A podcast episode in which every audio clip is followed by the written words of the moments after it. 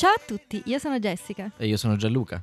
Benvenuti a questa nuova puntata di Investitori Ribelli, dove parliamo di soldi, come investirli e come raggiungere l'indipendenza finanziaria.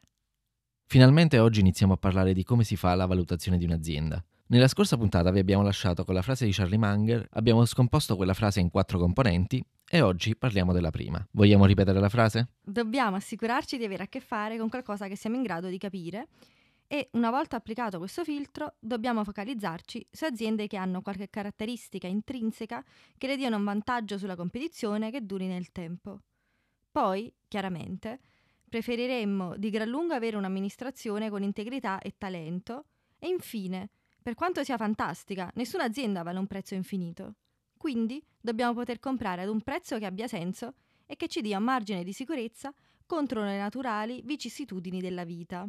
Quindi, come abbiamo detto, oggi ci andiamo a focalizzare sul primo punto, che è quello più importante, ovvero capire un'azienda. Come abbiamo detto, noi preferiamo investire in aziende singole invece che investire in ETF, che sono questi pacchetti che contengono tante aziende in settori diversi.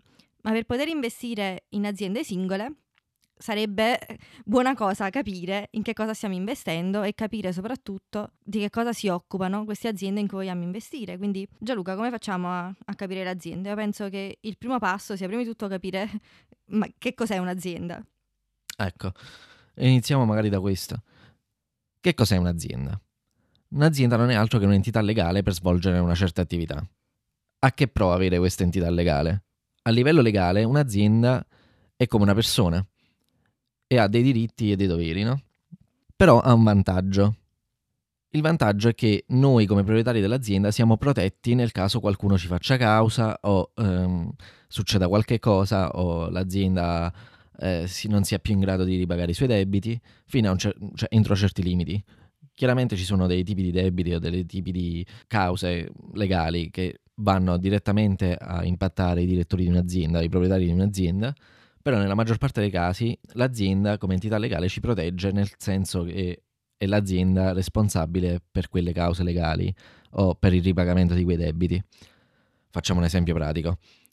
Immaginiamo che io e te avessimo un bar. Se avessimo un bar e qualcuno inciampasse e si facesse male nel nostro bar, potrebbe fare causa. Però dovrebbe fare causa al, al bar e non a noi. E se quella persona dovesse vincere la causa, l'entità legale responsabile per pagare i danni a quella persona e per pagare le commissioni legali di quella persona, non saremmo noi come proprietari del bar, ma sarebbe il bar stesso. Il che significa che se noi non siamo più in grado, il bar non è più in grado di pagare quei debiti o quel, quell'imposta, il bar dichiara bancarotta, paga tutto quello che riesce a pagare e il resto eh, viene, sparisce praticamente. Questo chiaramente è una semplificazione di quello che è un'azienda però ci basta per, come fondamenta per andare avanti. L'altra cosa che ci interessa particolarmente è che un'azienda è controllata da un gruppo di persone, i proprietari dell'azienda, altresì chiamati gli azionisti. Che perché possiedono le azioni. Esattamente. Come anche noi quando le compriamo, quindi diventiamo azionisti. Esatto, abbiamo detto che diventiamo soci di un'azienda quando compriamo azioni in borsa e questo perché diventiamo azionisti e mm-hmm. quindi di fatto sono soci coproprietari dell'azienda. Sì, poi ovviamente ci sono delle differenze fra azionisti di maggioranza e azionisti di minoranza. Come dice la parola stessa, più azioni possiedi dell'azienda e più controllo hai dell'azienda, meno ne hai e quindi meno la possiedi.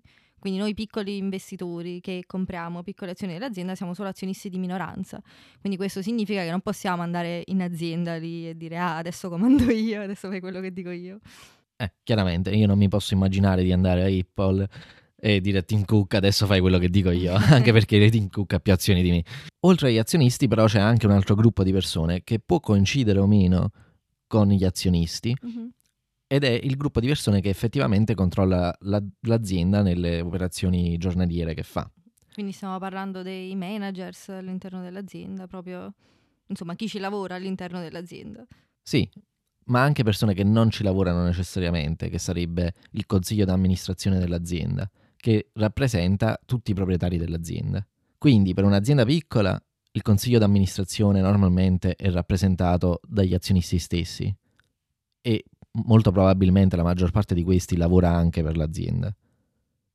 In un'azienda più grande, come Apple, Enel o chi sia, la maggior parte dei membri del consiglio di amministrazione sono persone elette dagli azionisti. Normalmente nel consiglio di amministrazione ci sono uno o due posti per i dipendenti dell'azienda, in particolare, come avevamo già detto forse, uno di questi posti è riservato per il CEO, cioè il, uh, l'amministratore delegato, un altro posto normalmente è dedicato a un'altra figura all'interno dell'azienda che è il CFO, o meglio l'amministratore finanziario dell'azienda. Gli altri posti nel consiglio d'amministrazione invece normalmente sono riservati a persone elette dagli azionisti e di cui c'è una figura in particolare che ci interessa, che è il presidente del consiglio d'amministrazione, che in inglese si chiama il chairman of the board, che ha il compito di controllare che l'amministratore delegato stia svolgendo un compito eccellente per quanto riguarda la, l'azienda in sé e che si stia, o meglio, che lo stia facendo a salvaguardia non dei suoi interessi ma quelli degli azionisti. Quindi più o meno a grandi linee sappiamo che cos'è un'azienda, come è gestita, insomma, chi ci sta dentro. Ovviamente ci sono vari settori in cui operano le aziende. Da un punto di vista di entità legale, le aziende quindi condividono una struttura simile, però poi il settore varia. Noi, quando andiamo ad investire, andiamo appunto a vedere quali sono i settori in cui operano le aziende. Però dato che ce ne sono troppi, non vuol dire che dobbiamo andare a capire tutti questi settori, ma ci dobbiamo focalizzare solo su settori che capiamo per esempio, eh, io non capisco niente di petrolio, quindi non so se riuscirei ad investire in un'azienda che si occupa di petrolio. Dovrei andarmela a studiare.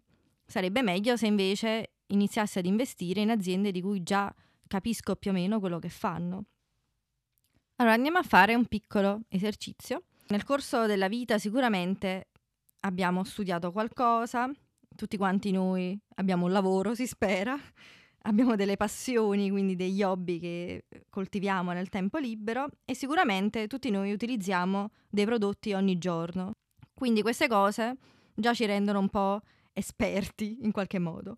Quindi l'esercizio che andiamo a fare è quello di scrivere da qualche parte queste quattro aree che ho appena denominato, quindi andiamo a scrivere studio, lavoro, passioni e prodotti e servizi che utilizziamo. E per ognuna di queste quattro categorie andiamo a scrivere le aree che gli appartengono. Per esempio, nel mio caso, studio, io ho studiato lingua giapponese, lingue e culture dell'Asia e dell'Africa, quindi le aree con cui sono venuta in contatto facendo questi, questo tipo di studio è naturalmente letteratura e il settore delle, delle lingue.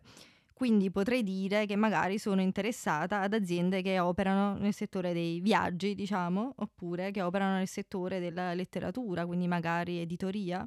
Potrebbero interessare questo tipo di aziende. Seconda area lavoro, io lavoro per una banca, una banca digitale, potrebbero interessarmi aziende che lavorano nel settore bancario o nel settore dei pagamenti, quindi possono essere banche oppure possono essere circuiti di pagamenti. Terza, passioni.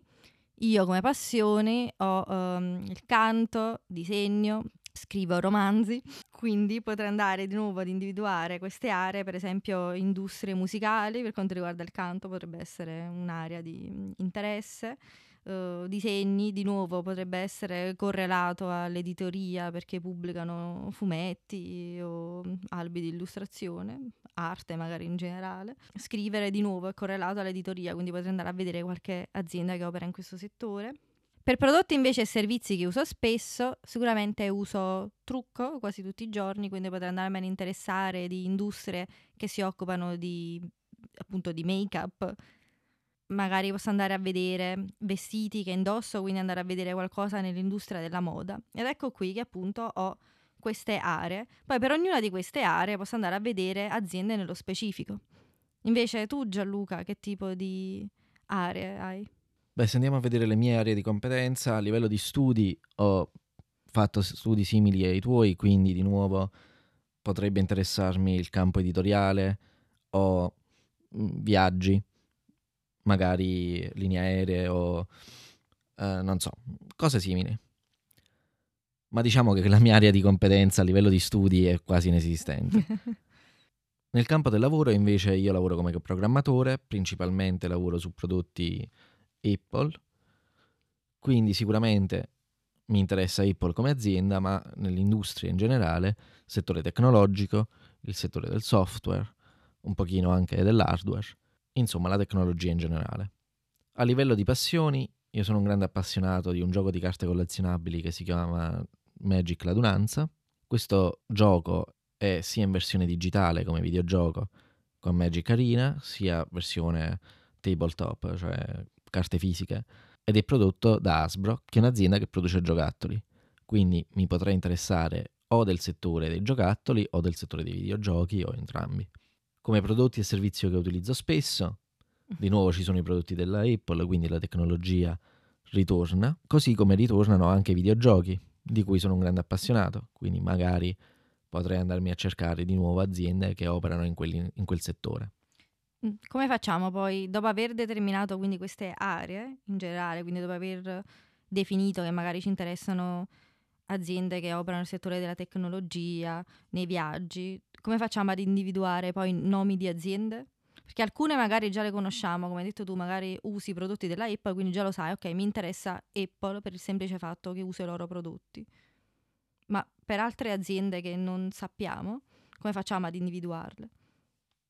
Beh, Google, che è anche un'azienda. Um, ecco, è un'altra azienda che usiamo tutti i giorni, mi ero dimenticata, Google. Infatti. Ecco, quindi possiamo iniziare con una ricerca web sicuramente. Però la cosa non potrebbe aiutarci moltissimo. Infatti, per esempio, se andiamo a guardare il mercato italiano, molte delle aziende che mi interessano in realtà sono private, quindi non le posso comprare in borsa. Tipo Ferrero o Barilla, non le posso comprare in borsa perché non sono, sono aziende private. Invece quello che posso fare è andare sul sito della Borsa di Milano e vedere tutte le aziende listate in borsa sulla Borsa di Milano. Tra queste posso scegliere quelle nelle industrie che mi interessano. Normalmente la lista contiene il nome dell'azienda, il simbolo eh, che viene usato in borsa per riferirsi a quell'azienda e l'industria in cui opera. Posso fare la stessa cosa con altre borse, per esempio la borsa di New York o la borsa di Chicago o la borsa di Amsterdam, la borsa di Francoforte e così via. Chiaramente noi vogliamo ridurre il più possibile la lista delle aziende che ci interessano, prima di tutto per una questione di tempo, ma anche per una questione pratica, noi non facciamo gli investitori come nostro lavoro principale, quindi ci interessa ridurre il più possibile il numero di aziende che andiamo a studiare. Sì, diciamo che questo è un esercizio per iniziare a capire quali sono le aziende che ci interessano, ma soprattutto aziende che possiamo capire. Quindi non è una lista solo compilata su aziende che noi pensiamo essere trendy al momento e che pensiamo siano fighe soltanto perché ne abbiamo sentito parlare e basta, ma è una lista un po' più corposa, una lista che ha più senso, perché sono, se sono comunque prodotti che utilizziamo, si spera che abbiamo già un interesse per questa azienda e che già la capiamo un pochino. Mm. Sicuramente possiamo dire di avere un minimo di competenza almeno nell'uso di quei prodotti sì, che fanno. Infatti, anche perché se comunque abbiamo comprato questo prodotto vuol dire che ci piace, quindi già è un passo in avanti invece di investire in aziende di cui abbiamo solo sentito parlare, ma di cui poi non abbiamo comprato nulla. Poi, come vedremo fra poco, la nostra lista si espanderà quando andremo a vedere chi sono i competitori delle aziende che abbiamo già listato. Mm-hmm. E spesso troveremo aziende che non avevamo considerato prima. Sì. Il prossimo step, quindi dopo aver individuato queste aziende che ci interessano, è quello di andare ad approfondire la loro storia. Quindi diciamo che per esempio abbiamo capito che ci piace Apple come azienda, siamo convinti perché compriamo i loro prodotti, ci piace quello che fanno.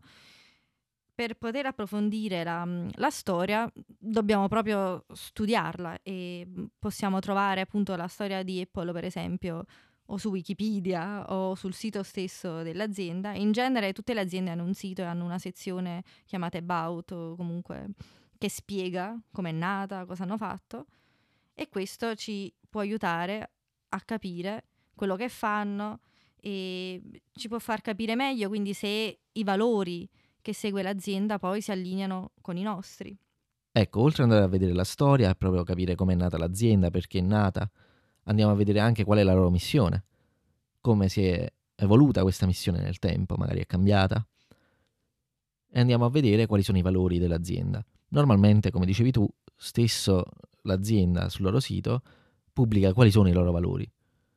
In più possiamo fare un po' di ricerca, come gossip, quali sono le notizie relative a quell'azienda per verificare se i valori e la missione dichiarata dall'azienda effettivamente combacia con quello che sono poi le loro azioni.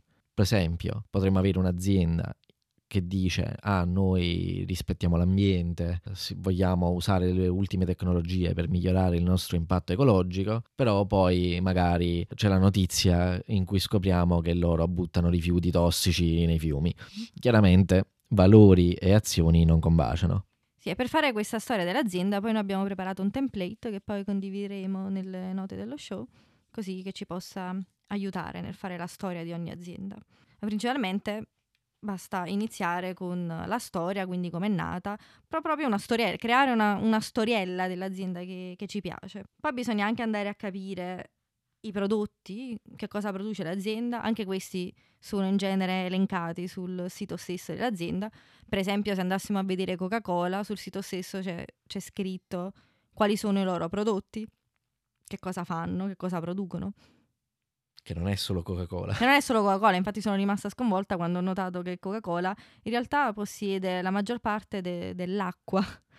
Che uno se ci pensa ha senso, perché Coca-Cola è un'azienda che produce bevande, però non avevo mai associato l'acqua alla Coca-Cola, perché la Coca-Cola è un soft drink, quindi è una bevanda gassata, e l'acqua è più salutare. L'acqua è acqua. Quindi sì, quindi ero convinta che la Coca-Cola producesse soltanto bevande per le feste, quindi solo Coca-Cola, Fanta, Sprite, Sprite di Coca-Cola, sì. sì. Eh, non mi aspettavo che, insomma, possedesse abbastanza acqua.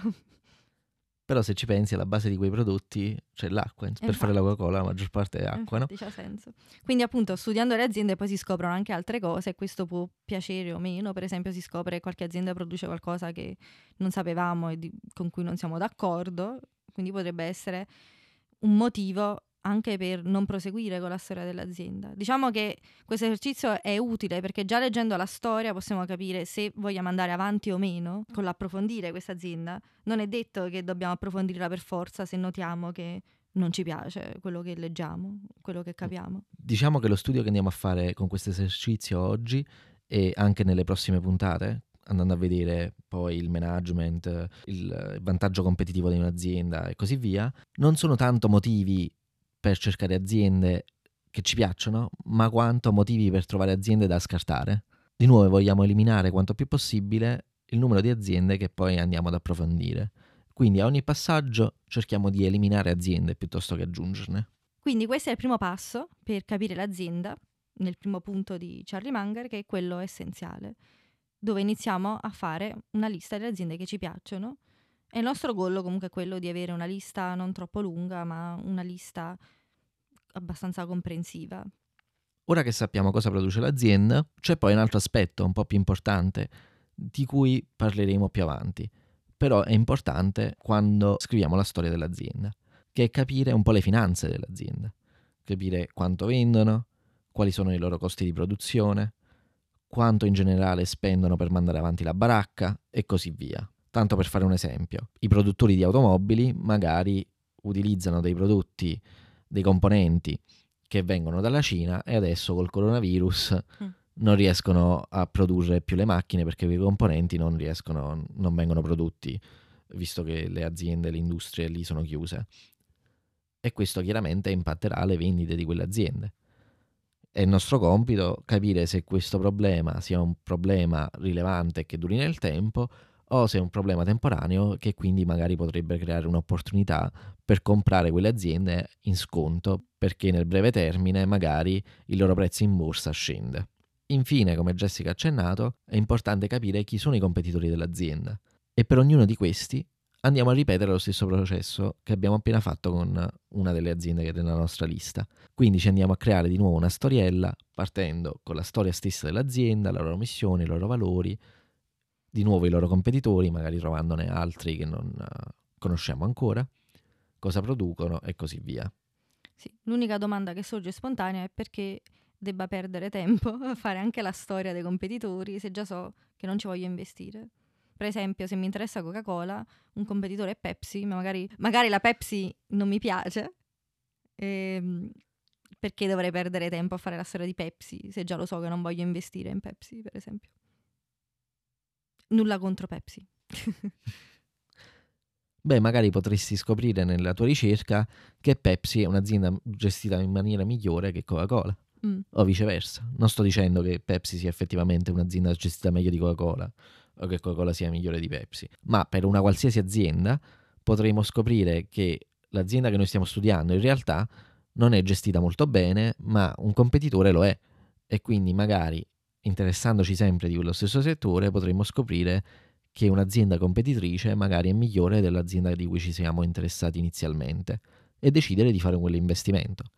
Certo, nel tuo esempio potresti scoprire che l'azienda migliore, eh, magari nel tuo caso, e di nuovo non sto dicendo che lo sia effettivamente, sia Pepsi e tu magari puoi dire no, a Pepsi non mi piace eh, come conducono loro, la loro attività o non mi piace il prodotto e quindi decido comunque di non investire. Eh, va benissimo, nessuno ti obbliga a fare un investimento.